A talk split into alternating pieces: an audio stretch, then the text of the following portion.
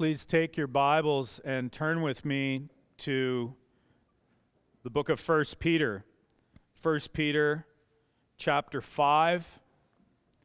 1 Peter chapter 5, beginning in verse 6 down through verse 11. 1 Peter chapter 5, beginning in verse 6. And as we read, just consider the undeserved favor of this gift that we would have the very Word of God so that we can know Him and know His ways and hunger for His ways, as we just sang. 1 Peter chapter 5, beginning in verse 6, this is the Word of God. Humble yourselves, therefore, under the mighty hand of God, so that at the proper time He may exalt you casting all your anxieties on Him because He cares for you. Be sober minded, be watchful. Your adversary, the devil, prowls around like a roaring lion seeking someone to devour. Resist him, firm in your faith knowing that the same kinds of suffering are being experienced by your brotherhood throughout the world. And after you have suffered a little while, the God of all grace, who has called you to his eternal glory in Christ, will himself restore, confirm, strengthen, and establish you. To him be the dominion forever and ever. Amen. May God add his blessing to the reading of his word. Would you pray with me now?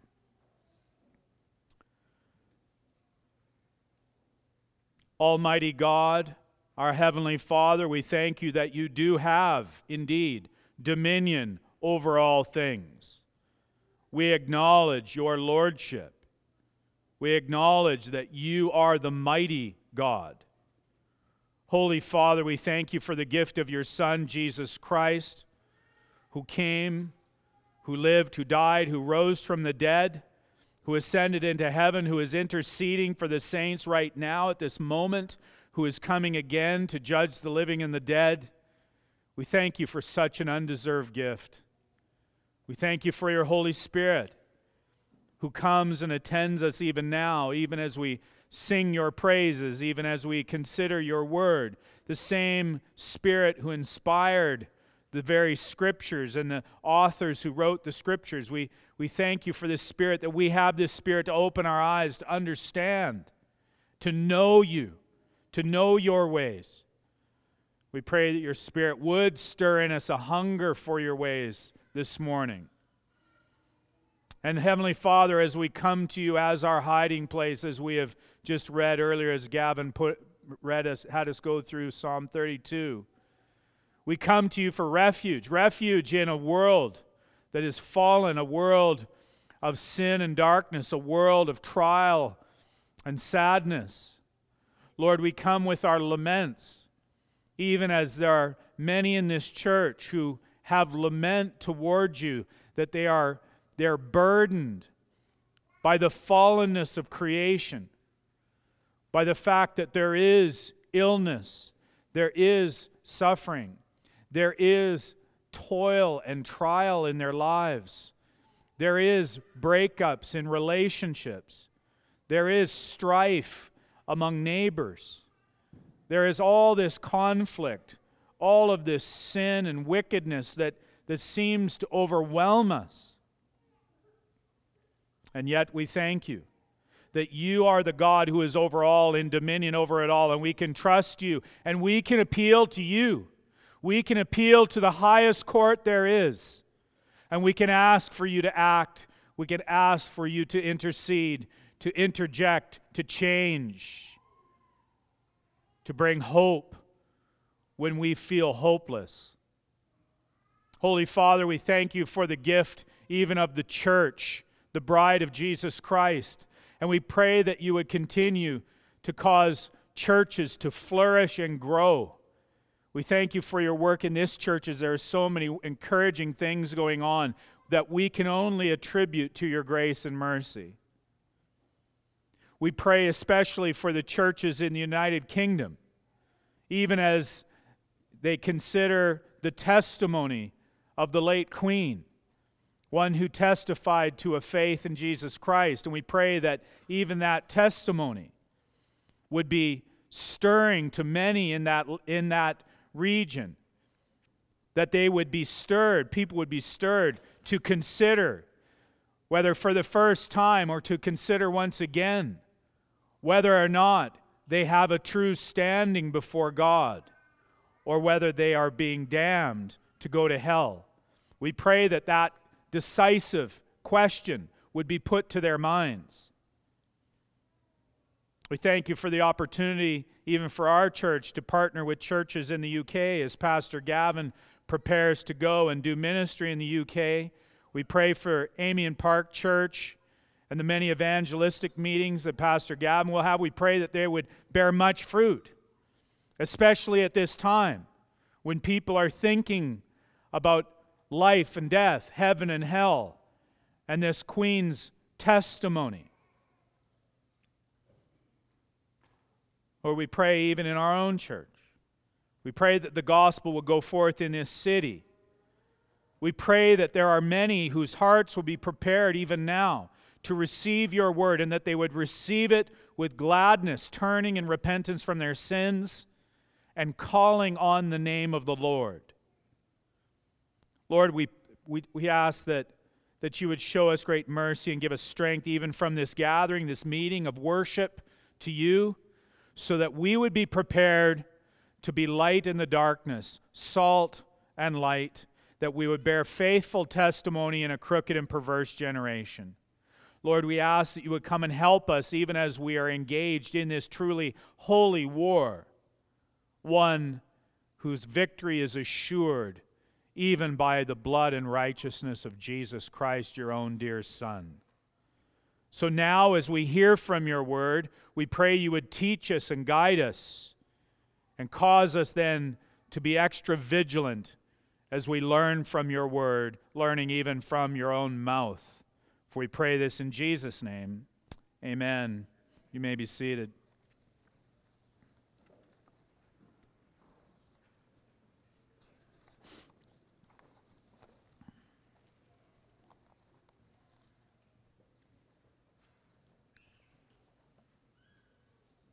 I have to confess as I begin Psalm 32 and the thought of the Lord as our hiding place, and then as we were singing Holy, Holy, Holy, and singing about God being merciful and mighty. And I was reminded of the story in Pilgrim's Progress, John Bunyan's great allegory in Pilgrim's Progress when Christian has this encounter with his former Lord, with Apollyon, who is the devil. And he has this encounter with him. And Apollyon is accusing him, saying, You're, you're a rebellious citizen. You, you, you're leaving the city of destruction. I'm your Lord. You need to return to the city of destruction. And Christian says to him, Your wages are the kind that a man can't live on. You can't live on the wages that Satan pays. And, and this is the thing, this is, this is the problem in the world, is they're trying to live on the wages that Satan pays. And you can't live on them. You can only die on them. The wages of sin is death. How different then the mercy of God, who is almighty, as we have just been singing. His great, deep mercy to us, and such generosity overflowing in grace. Well, this morning, we're going to speak of the devil. And uh, that might be off putting in conservative churches in Canada, I think there's a bit of a folk belief that says if you speak of the devil, then, how does it go? speak of the devil, and he will appear. Uh, and so then the result is then we don't talk about him. we, we don't want to talk about the devil. So outside of, I'd say, Pentecostal churches in Canada, the, the devil is mentioned very infrequently. We talk about him so little that you might think there is no devil to worry about. Maybe you think that the devil was only a combatant with Jesus, you know, back in the olden days. You might even think that the devil was maybe a, a, literary projection of cultural fears. That's what you might get over at University of Calgary. You know, you're putting it onto a personified being. You know, it's all all kind of man's device to, to cope with things. You might think that now a more scientific view of life knows that there is no real personal devil. But of course, that's all wrong. That's all wrong.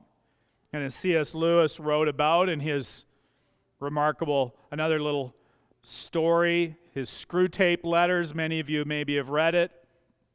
It's a series of letters written from uh, uh, an elder demon to his younger apprentice demon. And you think, well, why would a Christian want to read such an awful thing? Uh, but the idea is then learning by what these guys, how these guys think. You can see actually where the temptations come from. And in Screwtape Letters, Lewis has Screwtape say this to his young apprentice. He says, quote, he says, "It is funny how mortals always picture us, that is the demons, mortals always picture us as putting things into their minds. In reality, our best work is done by keeping things out. And that's the truth. Even Dietrich Bonhoeffer said famously, in the midst of lust, God seems very unreal. Put out of your mind. That's when you're engaged in sin. Of course, on the other hand, if you're from a Pentecostal background, then you'll likely have found that the devil was mentioned very frequently. The devil seems to be present everywhere and at every time. The devil seems to have this sovereign power so that the devil must be placated and, and constantly attended to. And you, even in that case, people's lives, then they would, their lives get reoriented around the devil and how to avoid the devil's wrath. And you see people then, very religious, but they are so concerned with what the devil is doing, and that's also wrong. The most concise statement in the Bible, I think, explaining who the devil is, comes in our verse, in verse 8 your adversary, the devil, prowls around like a roaring lion seeking someone to devour. Now, in this holy war that we're engaged in, and that's the sermon series, we have to be clear about who our opponent is. Who is this adversary? And we want to know our enemy well. We want to know him well enough so that then we'll be focused will be effective then in the fight of faith. That's why when the Apostle Peter, when he's writing then to these struggling Christians in the first century, in First Peter, as well as it's written to struggling Christians in the 21st century, he says to them then in verse 8, Be sober minded, be watchful. And so that's what we want to be. We want to be more steady in these turbulent times. Haven't you been thrown off balance in the last two years? I know I have. We want to be more steady. We want to be ever watchful for what the adversary, Satan, the serpent, the dragon, the evil one, the devil, what he may do. We want to have our eyes open to that. So that's what we're going to see first. We're going to look at the devil you know. Secondly, we'll look at that phrase, the devil made me do it. And thirdly, we'll see that the works of the devil are destroyed. And another way of seeing this is maybe discovering who the devil is in Scripture, what Satan does to us, and how Jesus defeats the devil. And we'll just, we're going to try to make an attempt at this. This is a, a vast subject, but we'll see what we can do. But first off, then, just to consider to the devil you know. You've heard that saying, I hope. You, I think, you, you know, do you want the devil you know or the devil you don't know? Generally, when I hear that saying, it's to do with Alberta politics. Do you want the devil you know or the devil you don't know? I'll leave that up to you to populate who that's referring to. See, peop, the devil that people think that they know is kind of like this it's kind of this folk devil. You know, like I, like I said, like sometimes people think, oh, well, it's, it's just something that we can put into the category of psychology, and people are projecting fears onto some, some figure. Or the use of the term devil or Satan or satanic, it's generally just anything that's generally a pejorative, something that you want to use. You want to use that term to say something is really, really bad. It's probably like calling someone a Nazi. Nobody really knows, actually, hardly, what that Nazis actually believed and what they did. But you just say, oh, he's a Nazi or he's Hitler, and that's, that just means he's like, like Satan. Other cultures, many cultures, they, they'll view the Satan or the devil as an equal power with, with God in their view. He's a God to be placated and to be paid off. And so so for some, they think that's the, that's the devil they know, but actually it's the devil they don't know. The devil we know is actually the one that God tells us about. That's who we need to know. And God tells us then in verse 8 that he is your adversary. He is your adversary. So that's we have to be clear about that. This is someone who is your enemy. He's attacking you. And especially, and I think this is, this is really important, he is attacking you in the courts. Not in our, necessarily our, our courts, but in, in, as it were, the courtroom of God. That's where he's attacking you, in those courts. And that's the sense of the Greek word antidikos. Antidikos. Even, even the, the root of dikos has the sense of justice or justification. This, in this sense, the adversary is the anti justifier. He is going at you in court, and he is the anti justifier. The adversary is someone who is going to make an accusation against you in front of the judge. Have you ever been sued? I'm sure there's people in here, there's a big enough crowd that people have been sued. I've been sued. It's like very unpleasant. You know, I, I know, you know, I, I, someone I know who is being sued, another guy said, Oh, I, I heard you're getting sued. You know, oh, that's, that's too bad. You know, it's like, it, it's, it's lamentable that you're in the courts. And, and and what is it? Why, why is it so bad? Well, it's because you're being attacked.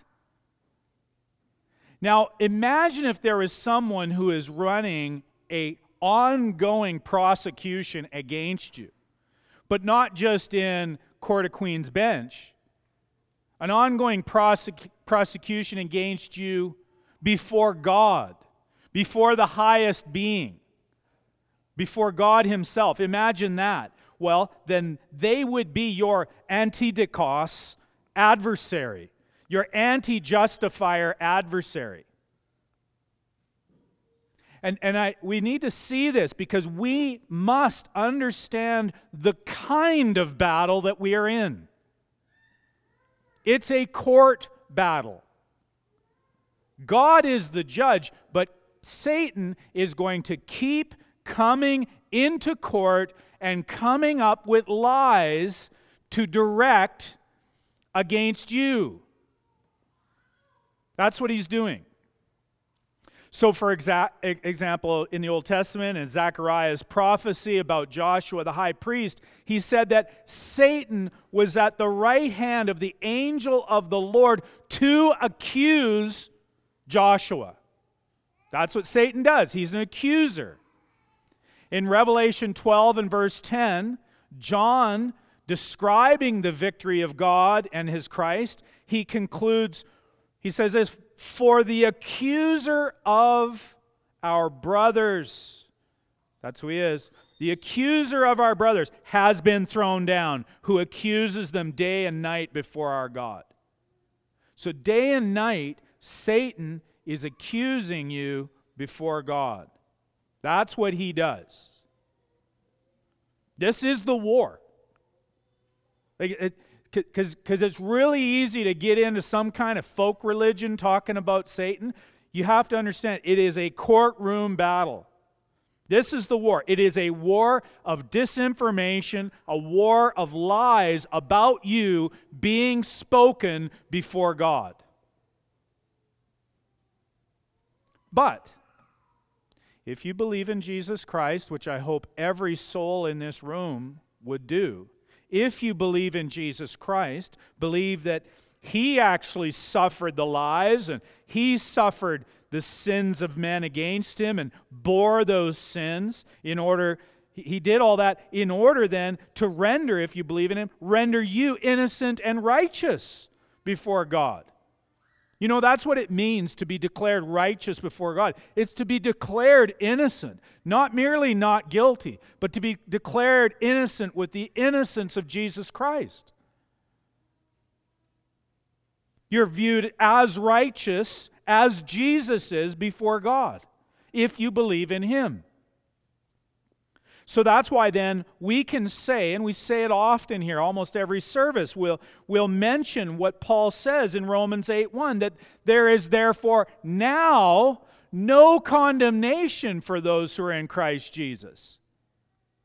That no condemnation is a part of understanding the satanic court battle that he has been lobbying all of these accusations and lies condemning you.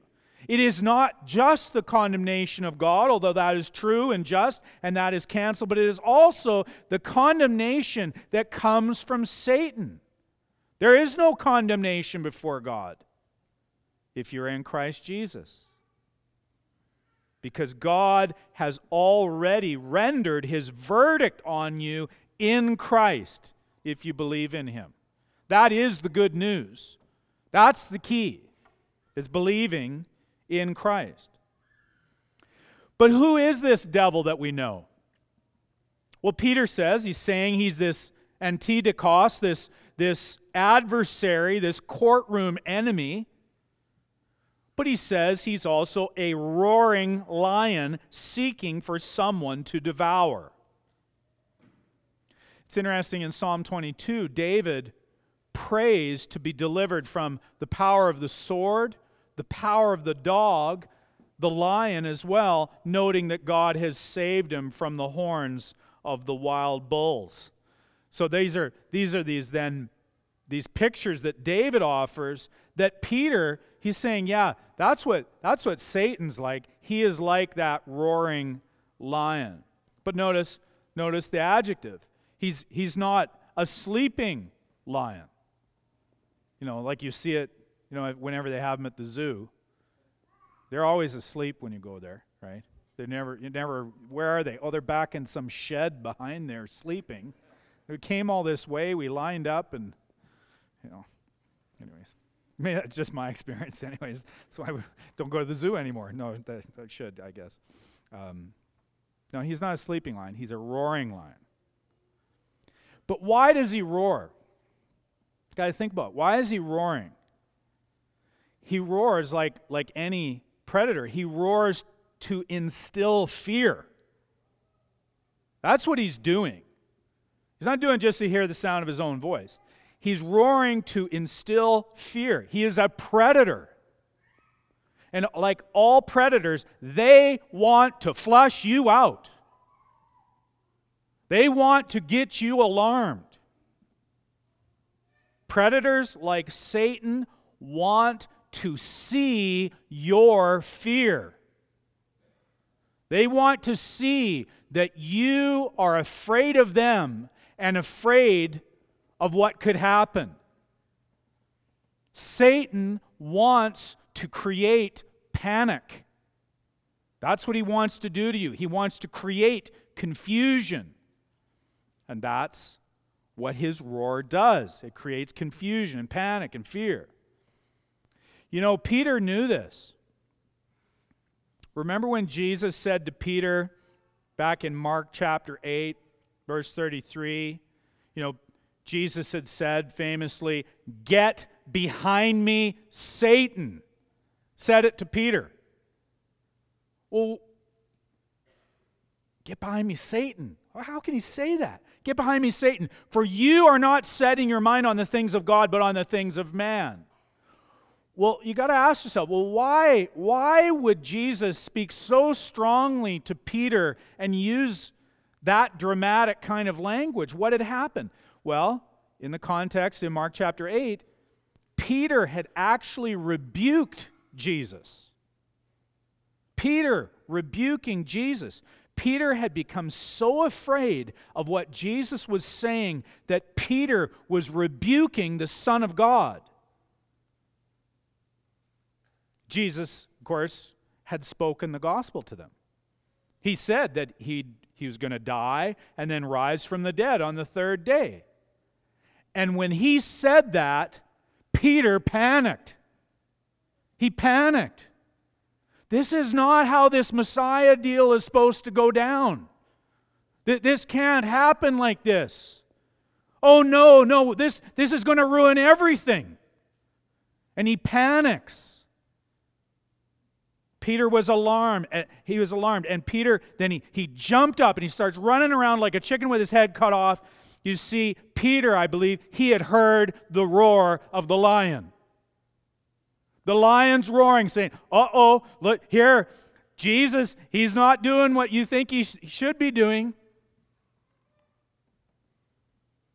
Peter heard the roar of the lion, and it wasn't the lion of the tribe of Judah. It wasn't that lion. Peter wasn't focused on the Lord. Peter was afraid that all of the securities of his life would crash. And his insecurity and his panic and, and his anxiety, all, all of that, in the midst of all of that, it just starts swirling there. And then he did the dumbest thing possible. He accused Jesus. He accused Jesus. He's rebuking Jesus, saying, No, you are wrong. And of course, if he's accusing Jesus, who's he acting like?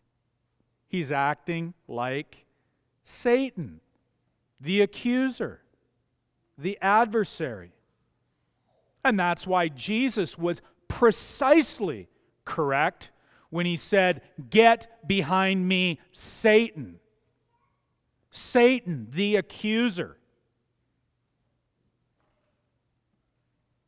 What's the sound then that this lion, Satan, the devil, what's, what's the sound that the lion makes when it roars? Well, it's not a growl in this analogy, but it is a steady stream of lies.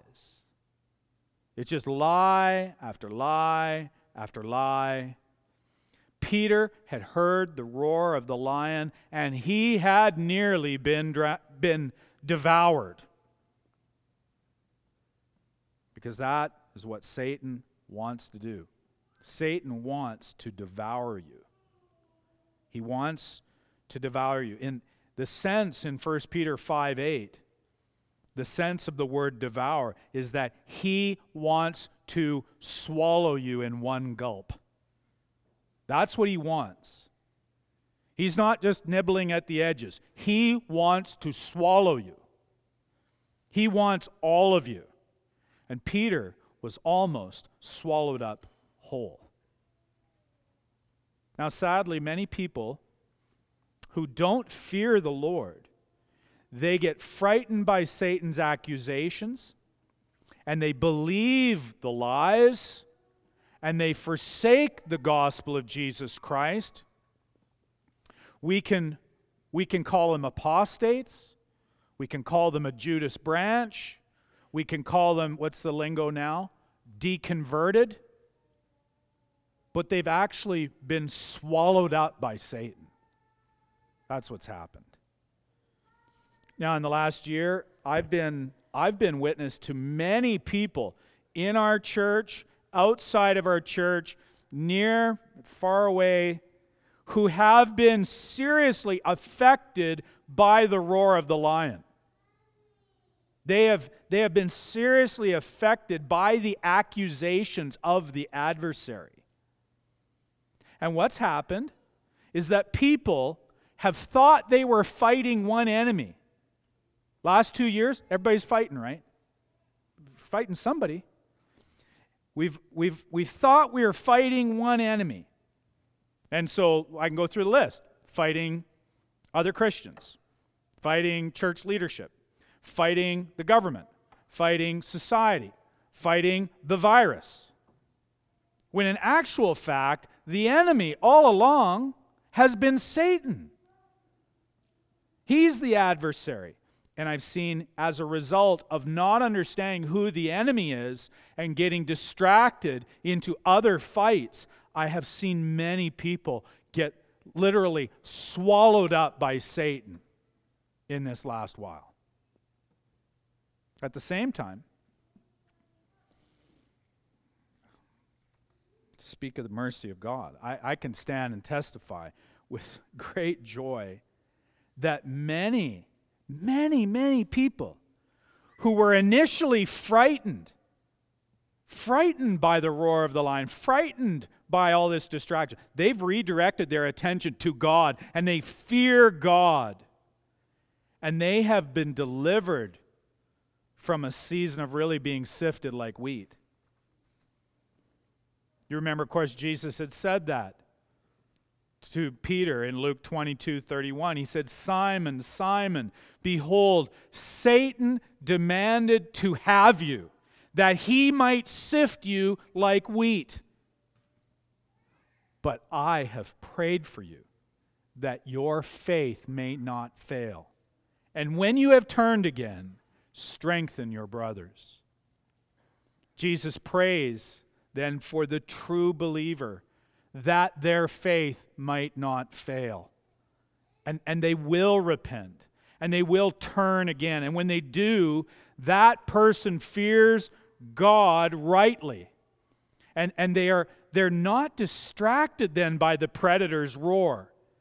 They're not distracted by the adversary's lies. They're, they're not distracted by the enemy's accusations. Instead, they are able then, like Peter, to go and strengthen others. It's a remarkable thing what God does. Contrast this with what happened to Judas.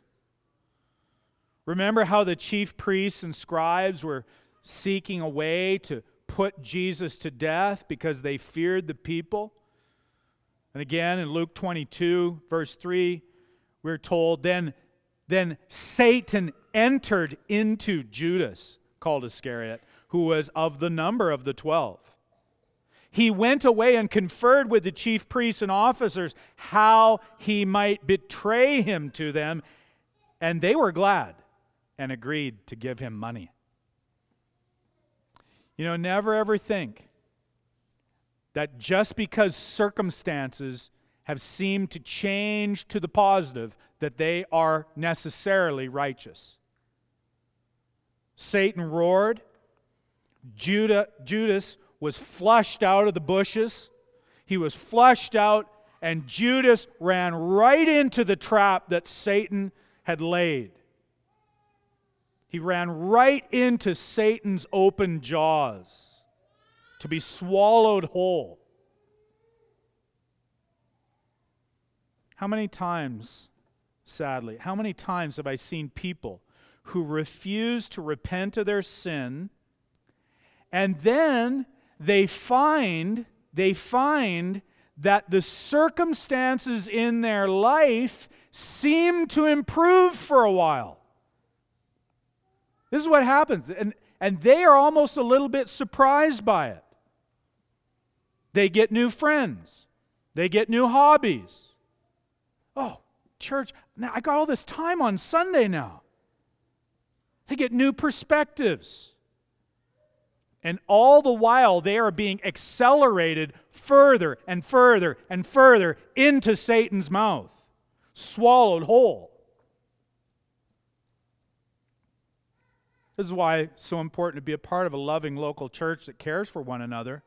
So you got some good, loving friends to say, Stop!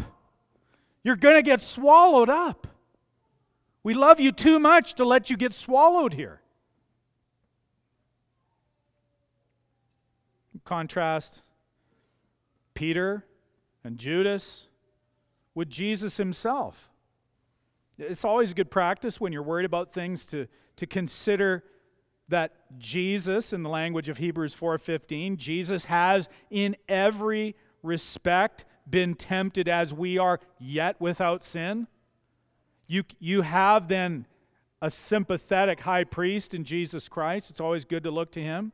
In the gospels and we I'm just choosing Luke chapter 4 we're told that Jesus was full of the Holy Spirit he returned from the Jordan and was led by the Spirit in the wilderness for 40 days, being tempted by the devil. He ate nothing during those days, and when they're ended, he was hungry. Now you know, you know how it goes with, with Jesus facing these temptations, this testing from Satan. During the temptation, Satan, this adversarial court accuser, was going to prosecute Jesus when he thought Jesus was at his weakest. And the way that Satan went after Jesus was by attacking Jesus' humanity, his authority, and his relationship to God, even his sentness from the Father. And so, you know, Satan, he's accusing, he's, he's coming at Jesus with a line of questioning. He says, If you are the Son of God, command this stone to become bread. You know, he, he challenges Jesus' authority. He says, verse 7, Luke 4, if you then will worship me, it will all be yours. Speaking of the, all the kingdoms of the world, which are under Satan's authority. Or even in terms of Jesus' relationship to God. Satan says, If you are the Son of God. That's in doubt if you are the Son of God, throw yourself down from here. That's the pinnacle of the temple. For it is written, and then, G, then you got Satan quoting Scripture. He will command his angels to guard you, and on their hands they will bear you up, lest you strike your foot against a stone. You see, Satan, he wanted Jesus to exploit God. To get, he wanted to get Jesus to obey Satan in putting God to the test. That's, what, that's, that's how that adversary works. And what did Jesus do in answering Satan at every point? He answered with the Word of God. He answered from the book of Deuteronomy. And Jesus said finally in verse 12 of Luke 4 And Jesus answered him, It is said, You shall not put the Lord your God to the test. And when the devil had ended every temptation, he departed from him until an opportune time. Until an opportune time. You see, Satan accused, Satan lied, Satan roared. But Satan could not swallow the Lord Jesus Christ. His mouth isn't big enough. See, Satan failed with this last Adam using all the tactics that he had used successfully on the first Adam attacking Adam's humanity, his authority, attacking his relationship to God. And because of that, in my view, Satan swallowed up Adam whole. It's interesting. You know, we know that Adam fell in the garden in Genesis 3. After Genesis 3, Adam is not spoken of positively in the rest of the Bible. But thanks be to God then that He has given us the last Adam, the last Adam, Jesus Christ, who is our intercessor, who has been tempted as we are, yet without sin.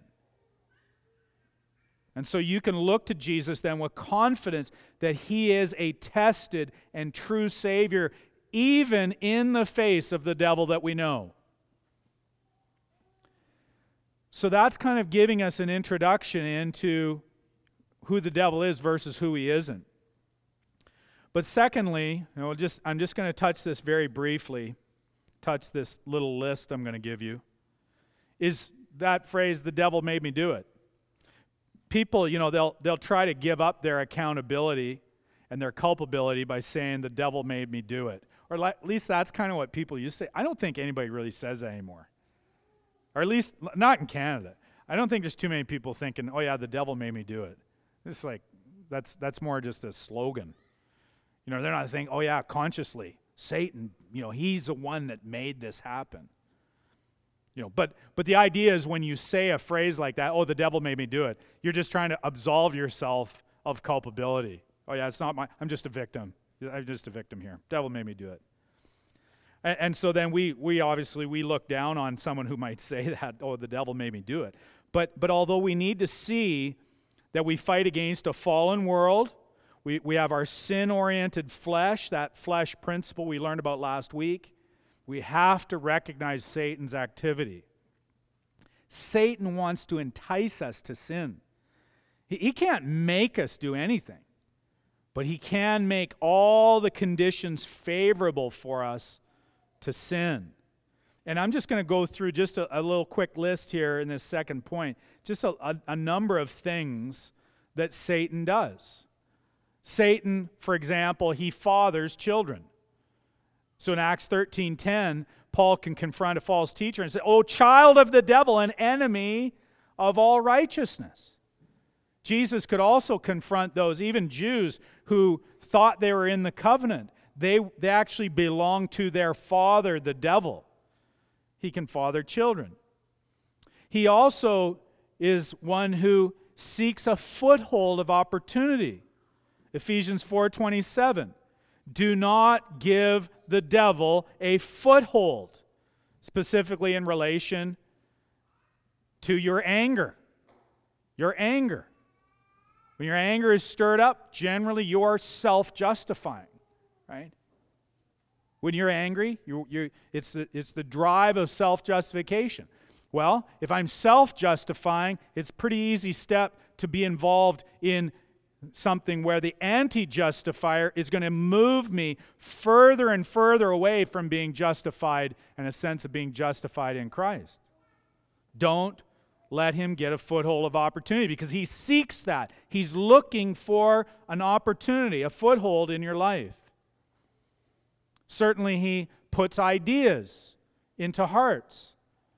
You know, again, Judas in John 13, 2 the devil had already put it into the heart of Judas to, to betray Jesus. He put it in the heart. So it's there. He's, he's facilitating this thought of betrayal.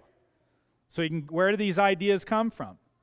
Well, I'm, oh, it's not solicited, these ideas. Yeah, but he's, he's trying to put it in your mind.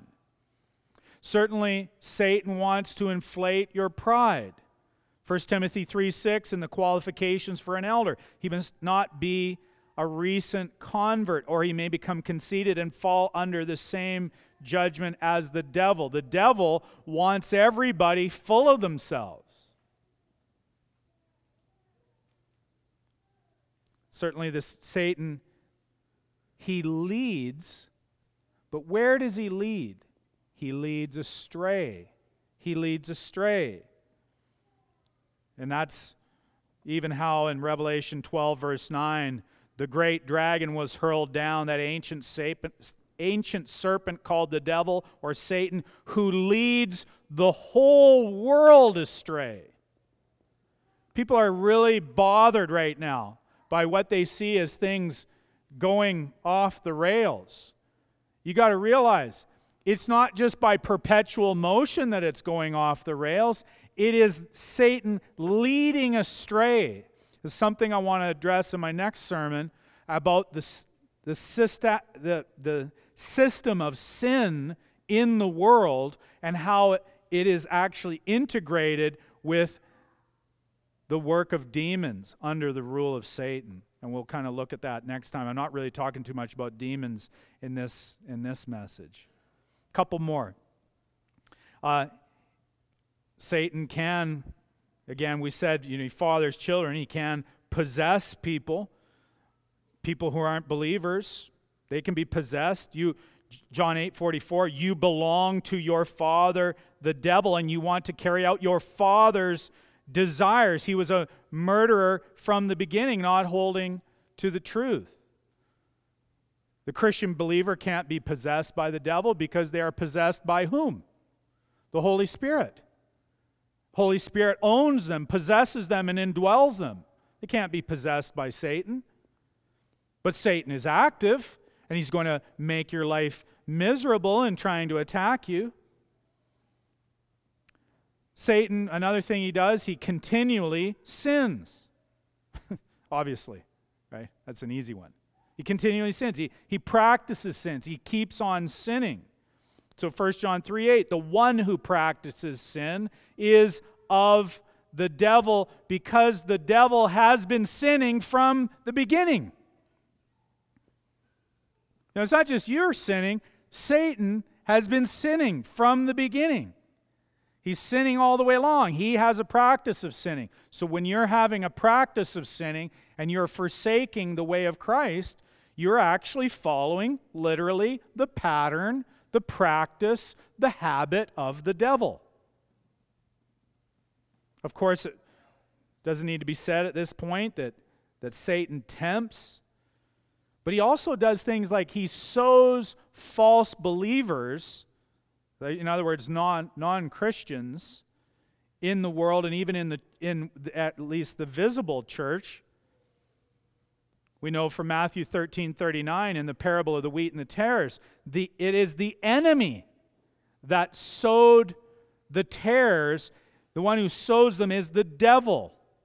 And so you need then this harvest at the end of the ages to, to then basically thresh out what is the real fruit bearing seed versus all of the weeds that Satan himself has sown.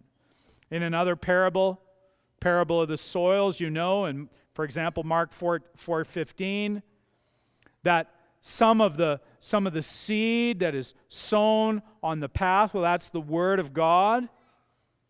And that is for people, then as soon as they hear it, Satan comes and takes away the word that is sown among them.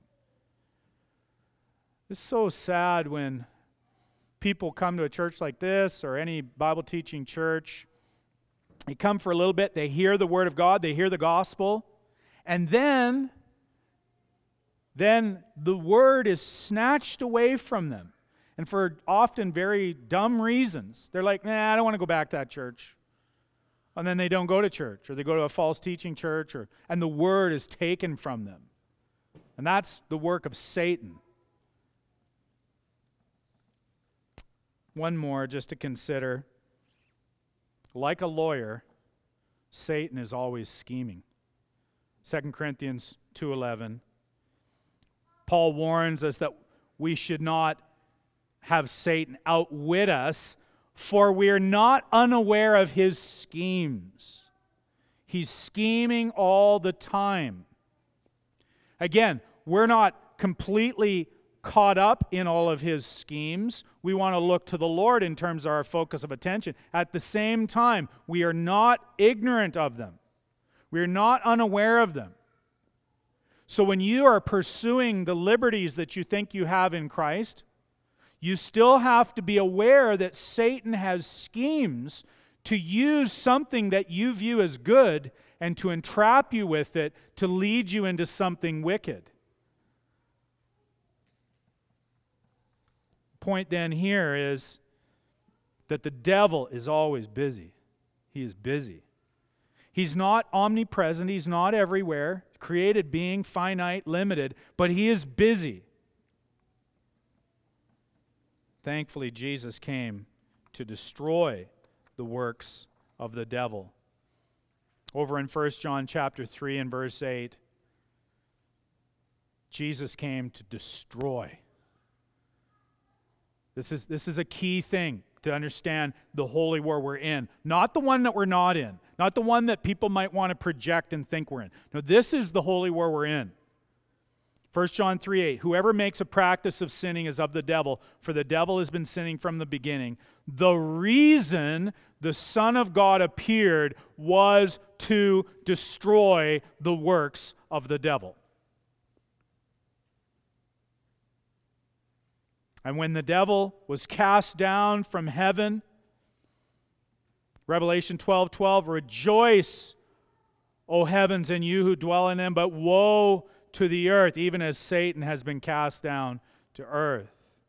All of us who, who dwell in them. Satan has gone down to us. He is filled with fury. Why? Because he knows his time is short. That's why he's busy. That's why he's hustling. Thankfully, we know that Satan's kingdom, all of his works, they have been at the cross. Jesus crushed the head of the serpent, and what was inaugurated then will be consummated on the last day. Louis Berkhof, the systematic theologian, he makes this point. He says, The Bible teaches us very explicitly that a catastrophe, a special intervention of God will bring the rule of Satan on earth to an end and will usher in the kingdom that cannot be shaken. There will be a crisis, a change so great that it can be called the regeneration, as he refers to in Matthew 19 28. Jesus came to destroy the works of the devil. So there is no, there is no peaceful coexistence with Satan came to destroy the works of the enemy. But then what are we supposed to do? Because that's a practical question. That's, that's the question on everybody's mind. How am I, what am I supposed to do? Well, we have it then in verse 9 of 1 Peter 5. Resist him. Resist him. We're to resist. Like, and I, sure, it seems obvious. Oh, yeah, of course you're supposed to resist Satan. Yeah, but when Satan's busy and you aren't looking to the Lord, you're not resisting anything. You're like, ah, I'm too tired to resist. I'm just going to go along. I'm just going to go along with what feels good. I'm just going to go along, go along, get along. I, I, I just, I don't feel like fighting. I'm just going to go along with things. No resistance. Just let it all go. But Peter tells us how. Resist him. How? Because that's kind of how the, the structure is. Resist him firm in your faith. Firm in your faith. In other words, just simply, I'm going to resist him by believing in Christ. Resist him firm in your faith, knowing that you're not alone, that the same kinds of suffering are being experienced by your brotherhood throughout the world. Not just suffering just generic suffering, but the sufferings of what Satan is accusing them of. Every day, people being accused, thoughts coming in their minds saying, oh, well, God doesn't love me anymore. All over the world, Christians thinking God doesn't love me anymore. God's, God's not for me. That's Satan's accusation. When, of course, oh, Jesus, God has said, no, I, in Christ you're declared just. You're my own. So there's others there in the same boat, but you're resisting him by faith. James says the same thing. James 4 and verse 6 to 8. Therefore, it says, God opposes the proud, but gives grace to the humble. Submit yourselves, therefore, to God. Resist the devil, and what will he do? Flee from you. You just got to resist him, and f- he will flee from you. Draw near to God, and he, that is God, will draw near to you. So, do you see then that it is simply by trusting in the Lord, by faith, you actually are resisting? When you're not trusting in the Lord, you're actually then worrying and fussing and concerned about these accusations, and then it puts you all off balance, and then you get hoodwinked into further and further distortions until you're swallowed up. Ephesians chapter 6 speaks of the shield of faith. What's its intention? It is then to extinguish the fiery darts of the evil one. It's by faith. It's actually looking to the Lord, leaning on the Lord, trusting in the Lord, trusting His promises, not what's going, not the words and lies and disinformation in your head, trusting in God's word. Resist the devil by faith in the Lord, by submitting to God, by drawing near to God. That's how you resist. It's not by invoking some, some formula to denounce Satan or, or, or think that, that by your formulaic prayer, that if you just kind of say this formula, then there's going to be this magical resistance. It's not faith and faith. The false teachers teach faith and faith. You're not trusting in your faith. You're not trusting in select words. You're trusting in the living God. And when you trust in the living God, you are resisting. You're resisting Satan. To not resist the devil, then, is to let your pride balloon, to indulge your pride, to focus more and more on yourself, to ignore God, to keep God out of your mind. And when you do that, you aren't resisting the devil. He will be just near enough to you, just near enough to keep you distant from God. But you can resist him. You can resist him by believing God and just trusting God's promises as you seek him. See, Satan's a bully, he's a coward. He'll run if you resist. But it's, it's not by resisting him on your own in your own strength, because you're weak, right? And he is strong. But if you run to your champion, you run to your bodyguard, you run to your father, you run to the one who is strong, the devil's going to run. He's going to flee. He's a chicken. Just briefly, then, let me just make a few applications for us before we end. First, I, I think ignorance of Satan is part of, of all of our, everybody in Canada at least, all of our weak views of the supernatural. Uh, it's, it's, it's, it's this secular, secularized thinking.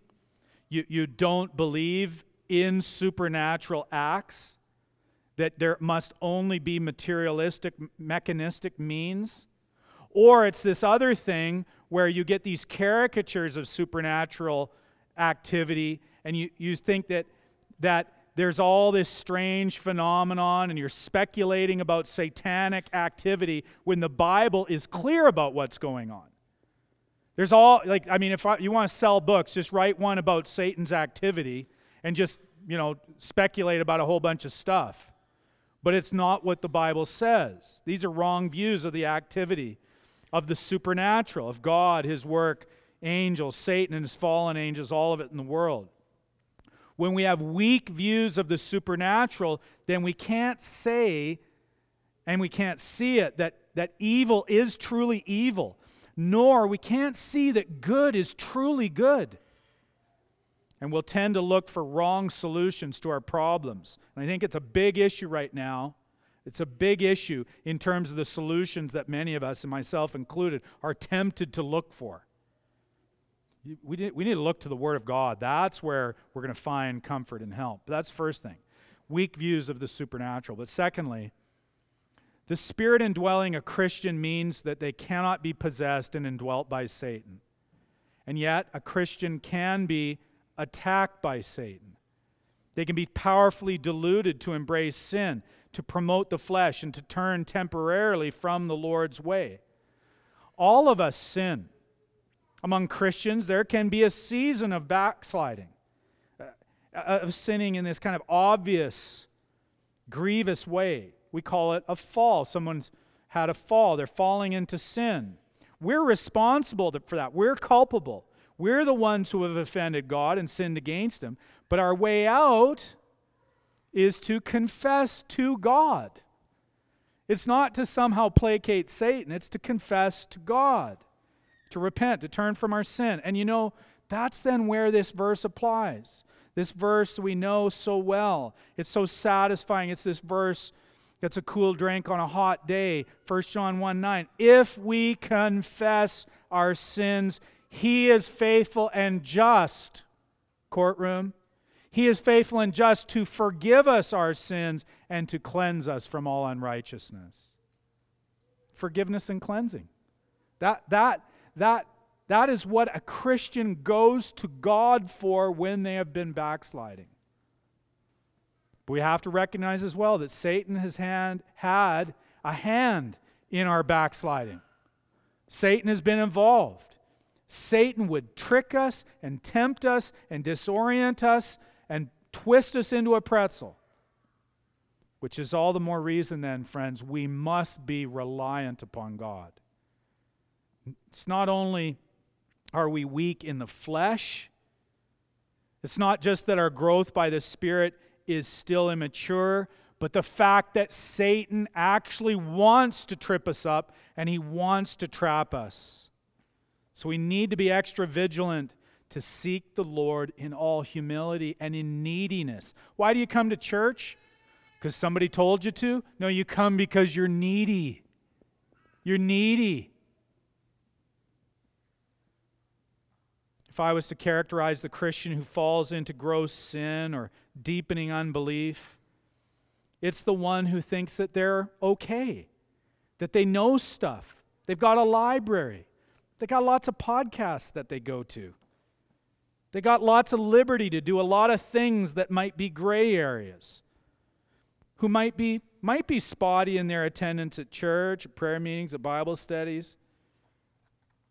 But more so, it's those who are less and less transparent with other Christians about what is really going on inside of them. And frequently, such folks are in danger of falling into sexual immorality, or I would say, developing deep bitterness. You know, both of these come from fleshly passions that have gone unchecked. Satan would deceive a Christian who starts looking for love in all the wrong places. Satan would also deceive a Christian to think that people are out to get them or make their life miserable by all kinds of motives that don't really exist.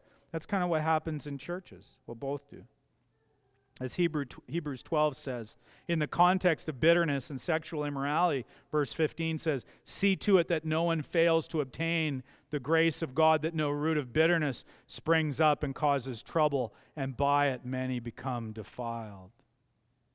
Many of the deconversion stories we've heard in the last number of years, they're actually people who let themselves indulge their sin and they didn't realize that Satan was entrapping them and seeking to devour them in one gulp.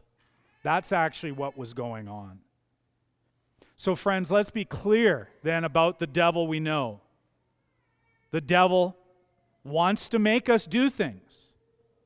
We're responsible for our sin, yes, but he wants to make us do things. But know that the devil and his works are thrown down by Jesus Christ even our returning champion, our King and our Savior. That is what we need to be focused on. Christ's rule and reign and his triumph over this adversary. And that God says to you, if you're a believer in Jesus Christ, there is therefore now no condemnation from God or all these accusations from Satan and men. There is no condemnation for those who are in Christ Jesus. Let's pray together. Almighty God, I ask that you would help us to believe you, to believe that there is no condemnation, even though this enemy would spread all kinds of accusations and lies about us. Help us to stop believing Satan and help us to believe in you. Increase our faith, we pray. Help our unbelief. For we ask this in Jesus' name. Amen.